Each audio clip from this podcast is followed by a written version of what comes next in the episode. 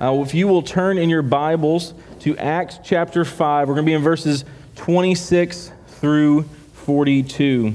Um, so last week, we talked about how we can prepare uh, for those who, well, last week we talked about, uh, the week before last week, we talked about those who are preparing for those who are going into difficulty.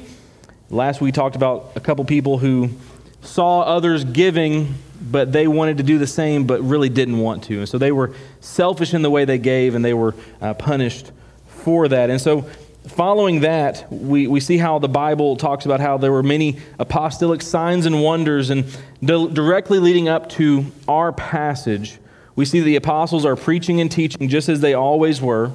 And there was a lot of people, all the people, whether they were disciples or not, had a good attitude toward the Christians that were there. There were multitudes of men and women being saved. This is chapter 5 up to where we're at. Uh, the sick were carried into the streets and laid on cots so that Peter's shadow might fall on them and they might be healed. And this is something I think we miss sometimes as we read through Acts. They kind of move quickly through it.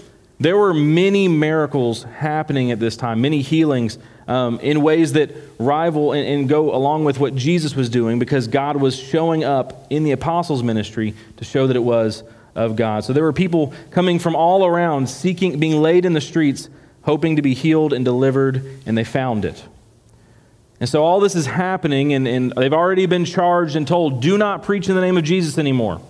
That happened earlier in the book of Acts. And so now the high priest um, has them arrested and thrown in jail. And during the middle of the night, the angel of the Lord opened the doors, brought them out, and commanded them to go stand in the temple and proclaim the truth about life in Jesus. So they went at daybreak and they did that very thing. And when the high priest came back with the full Sanhedrin, they were told that the jail was locked, but no one was inside. Then they see the apostles preaching and teaching in the temple. And this is where we pick up in verse 26. So let's start there. As they see them in the temple. So then the commander went with the servants and brought them in without force because they were afraid the people might stone them. After they brought them in, they had them stand before the Sanhedrin, and the high priest asked, Didn't we strictly order you not to teach in this name? Look, you have filled Jerusalem with your teaching and are determined to make us guilty of this man's blood. Peter and the apostles replied, We must obey God rather than people. The God of our ancestors raised up Jesus, whom you had murdered by hanging him on a tree. God exalted this man to his right hand as ruler and savior to give repentance to Israel and forgiveness of sins. We are witnesses to these things, and so is the Holy Spirit, whom God has given to those who obey him. When they heard this, they were enraged and wanted to kill them. But a Pharisee named Gamaliel, a teacher of the law who was respected by all the people, stood up in the Sanhedrin and ordered the men to be taken outside for a little while. He said to the men of Israel, Be careful about what you're about to do to these men. Some time ago, Theudas rose up, claiming to be someone, and a group of about 400 men rallied to him. He was killed, and all his followers were dispersed and came to nothing.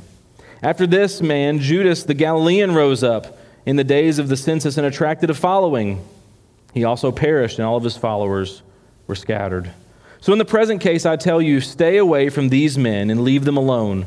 For if this plan or this work is of human origin, it will fail. But if it is of God, you will not be able to overthrow them. You might even be found fighting against God. They were persuaded by him. After they called the apostles and had after they called in the apostles and had them flogged, they ordered them not to speak in the name of Jesus and released them. Then they went out from the presence of the Sanhedrin, rejoicing that they were counted worthy to be treated shamefully on behalf of the name. Every day in the temple and in various homes, they continued teaching and proclaiming the good news that Jesus is the Messiah. Let's go to the Lord in prayer together. Father, we, we thank you for this day that you've, been, you've given us, Lord. And I pray that in these next moments that we share together, that we would look at your word and that you would help us to see what's happening among the apostles at this time, what attitude, what spirit they have, and how we can figure out how to follow this example that they've set. Father, I pray that you also help us to avoid the example of those who oppose them. God, I pray that you would help convict us, give us boldness and confidence by looking at your word, looking at your truth, that we might be able to follow the example you've given and be obedient to you. It's in Jesus' name we pray. Amen. So, we've been looking at the idea of the plan of God. This is the name of today's sermon, the plan of God, because we saw them talking about the plan, right? When, when they send out the apostles and they're talking, that, hey, if this plan is of human origin, it's going to fail. But if this plan is of God, you won't be able to come against them, and you might find yourself fighting against God. And we know that they were following the plan of God. This was not of the apostles or the disciples' uh, own thinking, this was not their own uh, doing, this was the plan of God. And the first thing we need to look at, we have to remind ourselves over and over that the plan of God is the gospel. The plan of God is the gospel. This is why the apostles were arrested. They were preaching and speaking about salvation that was found in Jesus Christ and is found in Jesus Christ. They were preaching about a risen Savior, not someone that had perished and remained dead, but someone that was raised again, and that salvation was found in no other name. So they're preaching this gospel, this good news, the same one we still hope in today, is what they're preaching. And for this, they are arrested. Now we know that this was not their plan, but God's. The first sermon we looked at in the book of Acts, Jesus told them, You will be my witnesses and go and preach these things all over the earth, near and far. And all they are doing is obeying that commandment. They are going and proclaiming the truth about Jesus. Jesus told them what to do, and they're taking him seriously. And so when we look at this exchange that they have with the, uh, the Sanhedrin, the key question, and the key question I think that we often still have to face today is who is Jesus? There is a differing view of who Jesus is between the Sanhedrin and the apostles. You see, when they are questioning him, they bring them in. The Sanhedrin says, You are determined to make us guilty of this man's blood. What does that tell about how they view Jesus? And so, this is as to say, Jesus was a blasphemer who was rightly killed. The Sanhedrin believed, the religious Jewish leaders believed they did the right thing, even at this point, when they killed Jesus. They did not view him as the Son of God. They did not view him as the Messiah or the Savior. They viewed him as a zealot who was blasphemous and got killed rightfully because he had done the wrong things. So that's their view of who Jesus is. How do the apostles respond to that? The God of our ancestors raised up Jesus, whom you murdered by hanging him on a tree. God exalted this man to his right hand as ruler and savior to give repentance to Israel and forgiveness of sins. And so they're responding to this statement about who Jesus is. Jesus is not a blasphemer, but he is the one through whom sal- the salvation of God is available. And notice here the apostles are appealing to this common belief. They both claim to believe in the same God, the God of, of Jacob, the God of Abraham, the same God that is their ancestral God they're claiming to follow. But he's, and he's making it very clear the same God we, we follow, we claim to follow, sent Jesus so that through him Israel might be redeemed. And you murdered him. This is the fundamental disagreement between any Christian and any non Christian. If you walk in, and, and, you're dealing in a conversation with someone and they aren't, it seems like they're just speaking a foreign language. They, you can't understand why they won't believe in God, why they're so put off by the idea of believing in what Jesus has done. They don't believe that Jesus is who you believe Jesus is at that moment. They don't believe it. And so that is the primary question. Until someone has a correct understanding of who Jesus is, that person is not going to be able to have any further progress in their relationship with God in a real way until they answer that question. The primary question that they were discussing is the same primary answer that is discussed today. So, who do you say that Jesus is? Again, they said that Jesus was a zealot and a blasphemer. One thing that you need to understand here is that there were a lot of zealots at that time. And what I mean by a zealot is someone that was very itinerant in their uh, pursuing of God's promises. Okay? You look through the Old Testament, there's a lot of promises that God has made to the people of Israel promises of deliverance, promises of, even though they may have difficulty, there will be deliverance.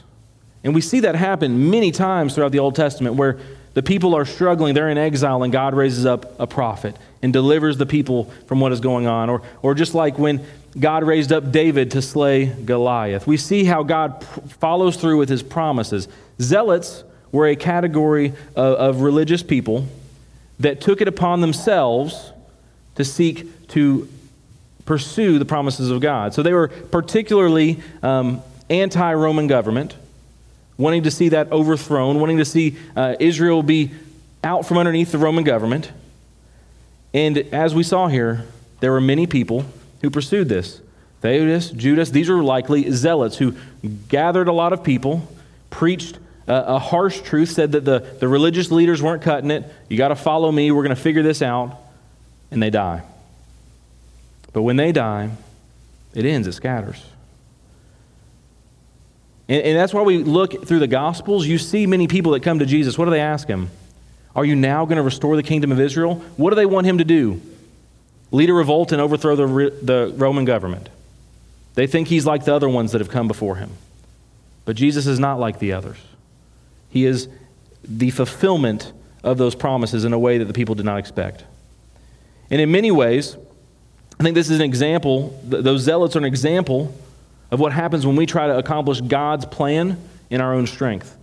We don't lean on God and His understanding or His power, but we use our human intelligence and human cunning to try to figure out how to do what we think God wants without consulting Him first.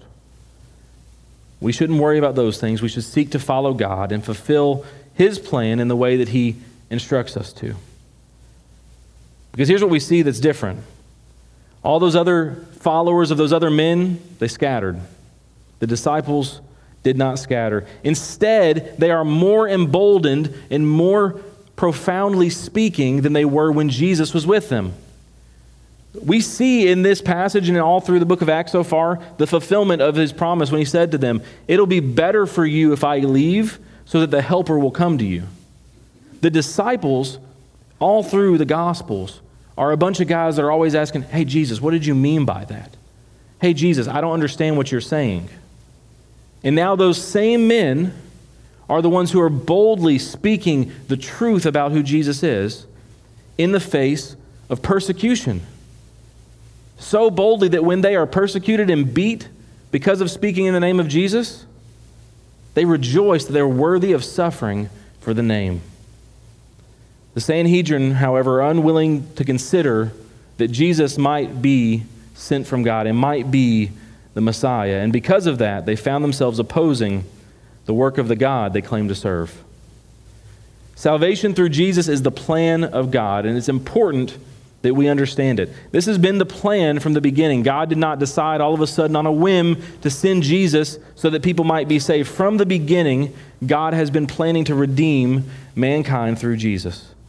We see this in how Jesus is the fulfillment to God's promise to Abraham. We see the, the typology of how Abraham is called to sacrifice Isaac, his only son, in the same way that Jesus would be sacrificed for us.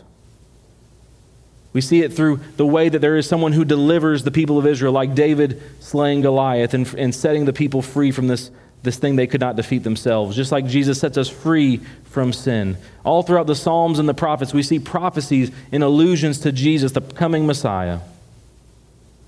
So it's the plan from the beginning. This was not an afterthought, this was not an accident. This was God's plan of salvation from the beginning.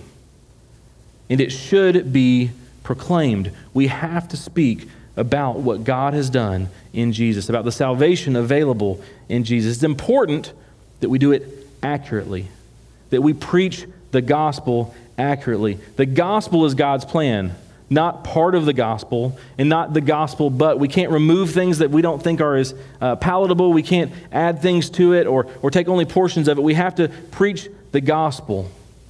An imitation or reduction of the gospel is not the gospel. And what I mean by that, I'm not saying that if you shorten it down into a simple format, it can still be the gospel if the underlying truth is there. But if you start to preach something else, like the prosperity gospel, that if you will follow Jesus, you'll be forgiven for your sins and he'll make you wealthy, that is something that is added to. Sometimes there's things taken away. God wants to save you, but you don't have to change your life. You can keep living just the way you were. These are false gospels, these are not the truth.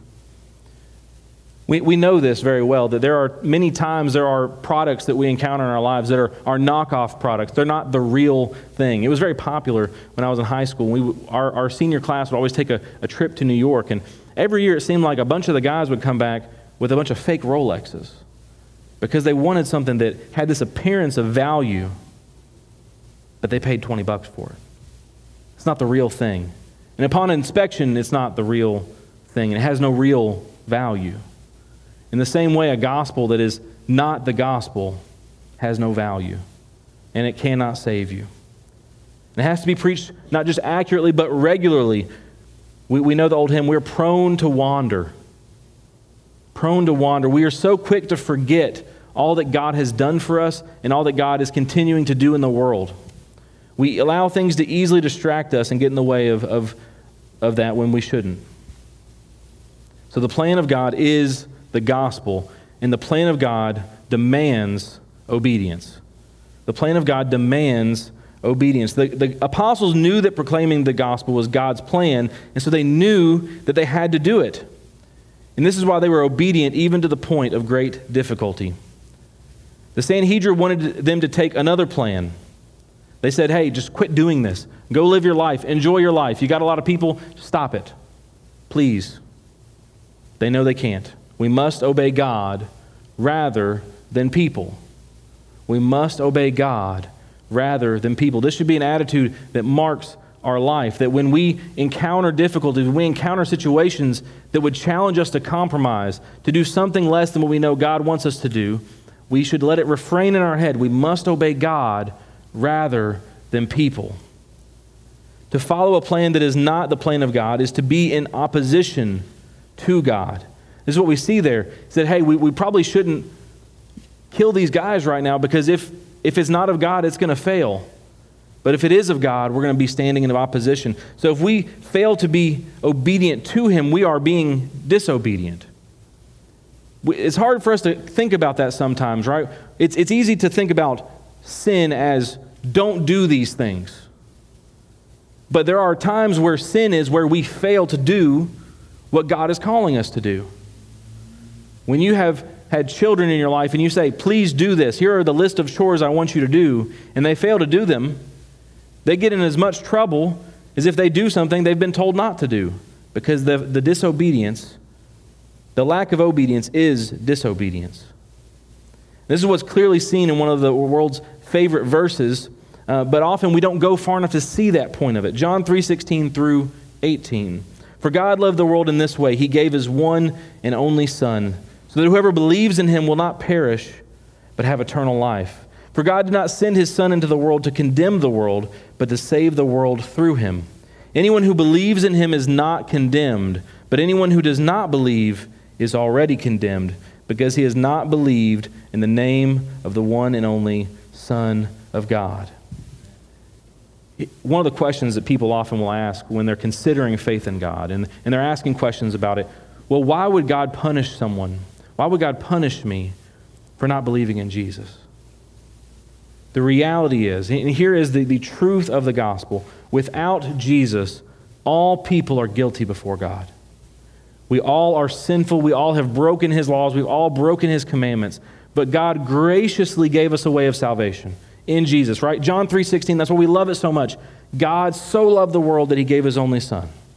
So that whoever believes in him might be not, might not perish, but have eternal life. This promise is what we hold to, what we proclaim. But verse 18 tells us, and verse 17 tells us, Jesus came to be a way of salvation, not condemnation. He didn't come to judge the first time, He came to be an avenue and a conduit of salvation. But it says, whoever doesn't believe is condemned already because they've rejected the one that God has sent. And so we are compelled to go and proclaim this truth to everyone. This is what Jesus has very clearly commanded the apostles to do. And this command applies to each and every believer that we are called to go and proclaim. We are compelled in, in every sense of the word, compelled as in commanded, because God commands us to go. This is why the Great Commission starts with an authority statement. Jesus came near to them and said, All authority has been given to me in heaven and on earth.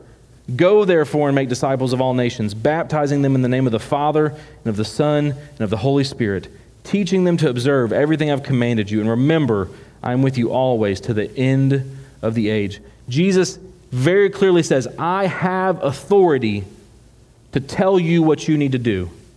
And here's what I'm telling you to do go and make disciples, teach them what I've taught you.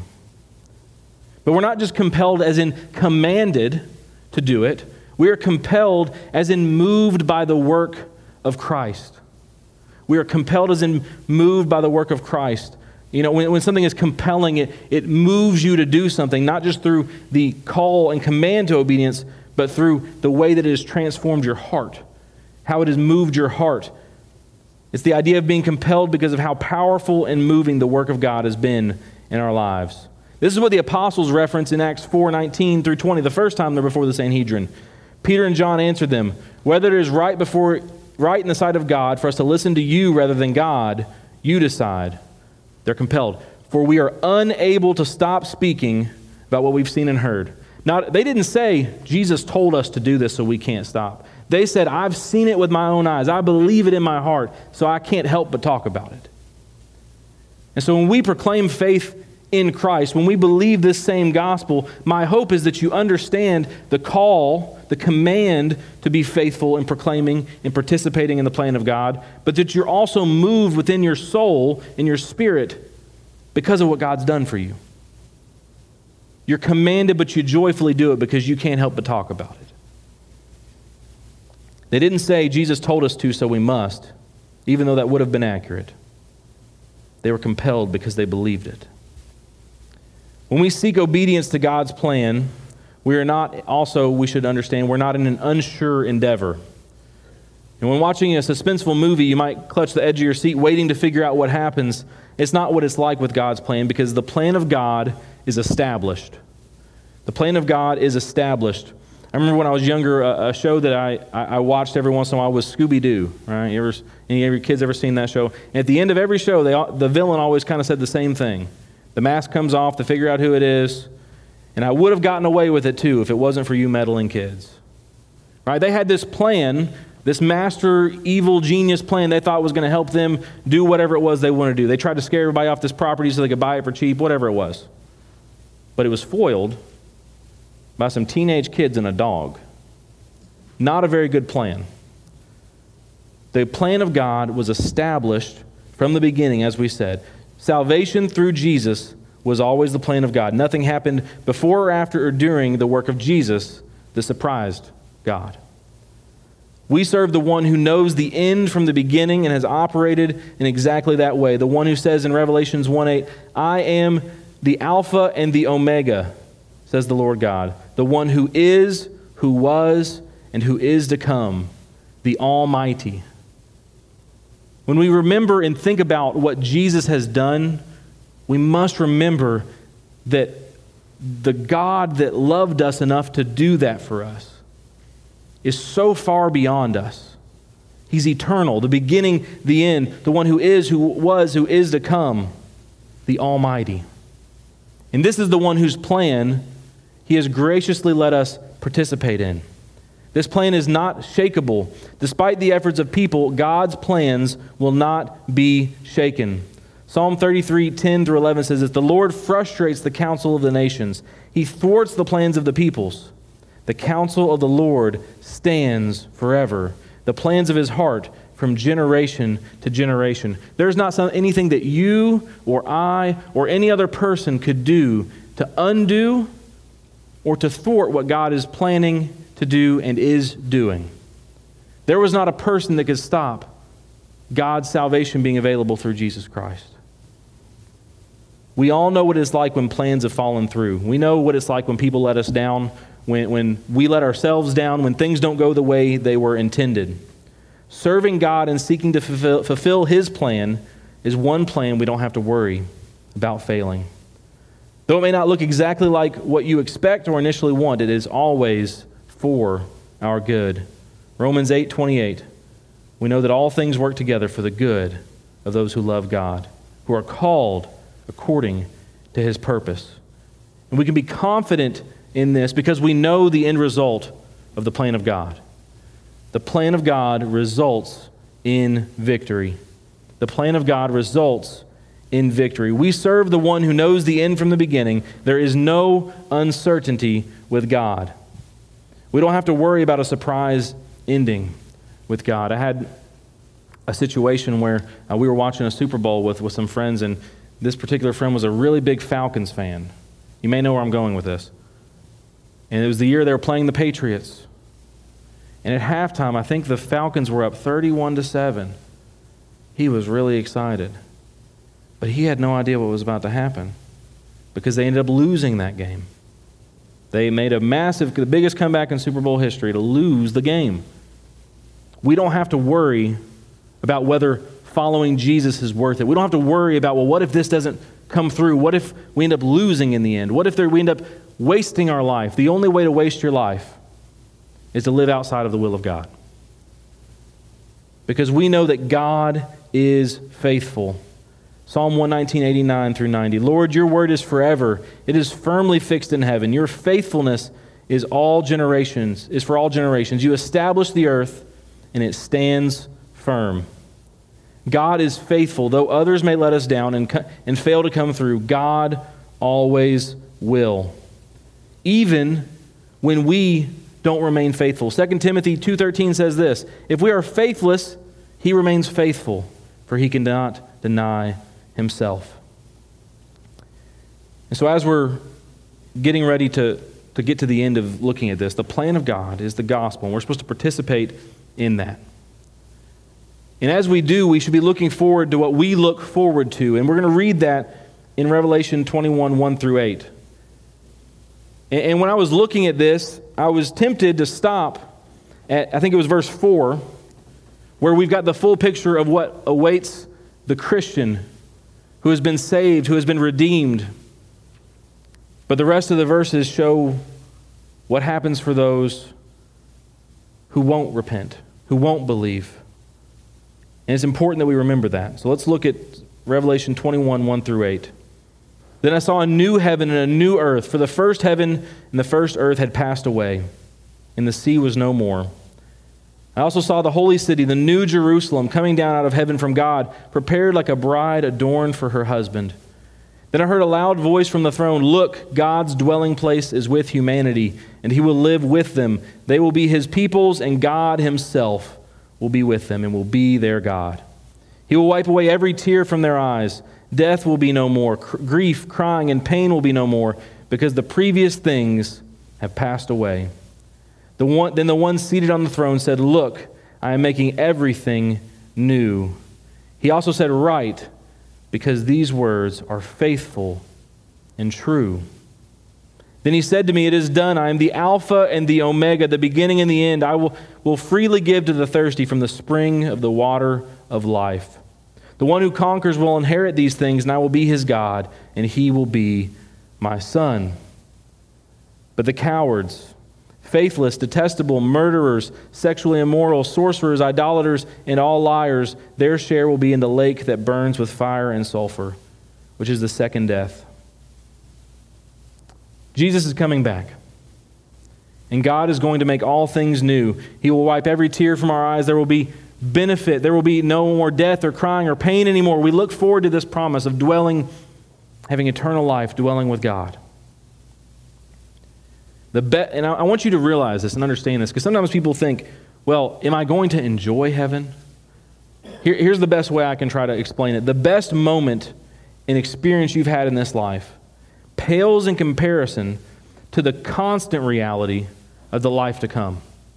Think back through your life. The moment you had the most joy, like life cannot get better than this. And maybe for you, it hasn't gotten any better than that yet. Maybe it was a, a marriage or the birth of a child or, or some beautiful, wonderful moment, some perfect thing you look back on with fondness. What comes is so much better than that, and it's all of the time. But that passage didn't end there. That is the promise that awaits those who have been saved by Christ, those who have repented and believed, because only through Christ can we be saved. But there is more that comes. Because there's a promise and there's also a warning. Those who have not believed in Christ, there is another type of promise the warning of the punishment that remain for those who remain dead in their sins.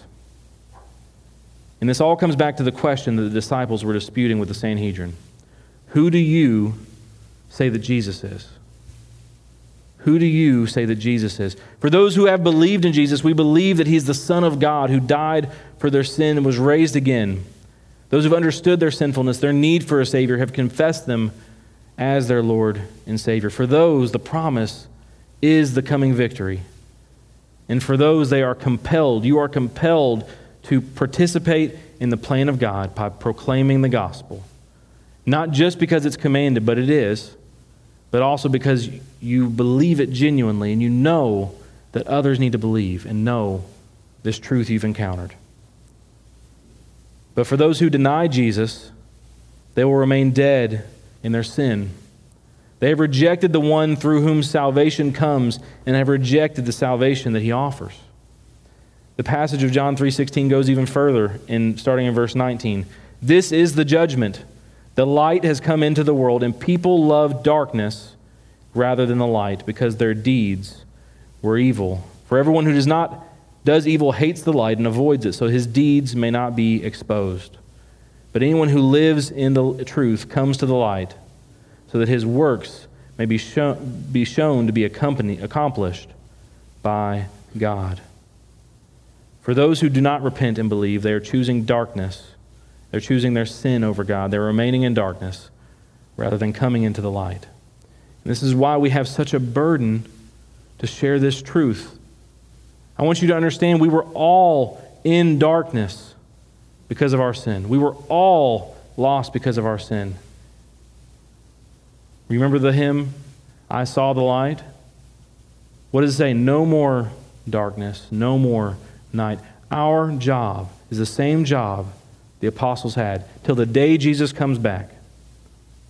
We go and we call people out of darkness into the light because we introduce them to the light of the world, Jesus Christ. We tell them of the salvation available because of the work that he has accomplished. And we tell them that it's available to them if they will believe. That's what we're called to do. So I want to ask you this morning are you doing that in your life? If you are a believer this morning, are you living out the plan of God? There's all the parts of, of growing in your faith, uh, being sanctified, becoming more like Christ, growing in that. But if you only pursue that, you're not being obedient to God. The primary call, the thing He calls us to do, is to participate in sharing the gospel, to go and make disciples. That doesn't mean that you are going to go and, and stand on a corner necessarily, but in your life, as you go, are you teaching people, telling people about the hope that you have? And here's the, the last question I want to ask this morning Have you believed in Jesus Christ? Because it's not about going to church, it's not about being raised in church, it's not about what your parents believe or what your friends believe. It's about who do you say that Jesus is? Have you responded knowing, understanding that I was in darkness and I have believed in Jesus and now I'm in the light. Is that your story? Because if it's not, you need to run to Jesus this morning. You need to ask Him to save you from your sin. Because that is why He came. Because all people stand condemned apart from Jesus. And the question you have to answer is who is Jesus to you? There's going to be a moment we're going to have a time of invitation, and I want to invite you to respond as it makes sense in your life. Whether it's to ask Him to save you for the first time this morning or to ask Him to help you to be faithful in playing a part in His plan by proclaiming the gospel, to have that confidence in His promises that is available. Respond as He would lead you. Let's go to the Lord in prayer. Father, we thank you for this day you've given us, this time that we can come together and we can worship you, we can just sing your praises. And God, I pray that you would work in each of our lives. You would help us to see the things that you have saved us from and to be thankful and joyful for that. And that from that place we would be compelled both by knowing we need to be obedient and by being excited about what you've done to share the gospel with others. And God, I pray that you would also be with anyone that doesn't know you today. If there's anyone that does not have you, a relationship with you, I pray that today would be the day they would walk out of darkness. They would ask for forgiveness for their sins and be saved. Be with us this morning. In Jesus' name, amen. We hope this sermon has been a blessing to you today. If you have any questions about what you've heard, we would love to hear from you through our church Facebook page, email, or by calling the church office.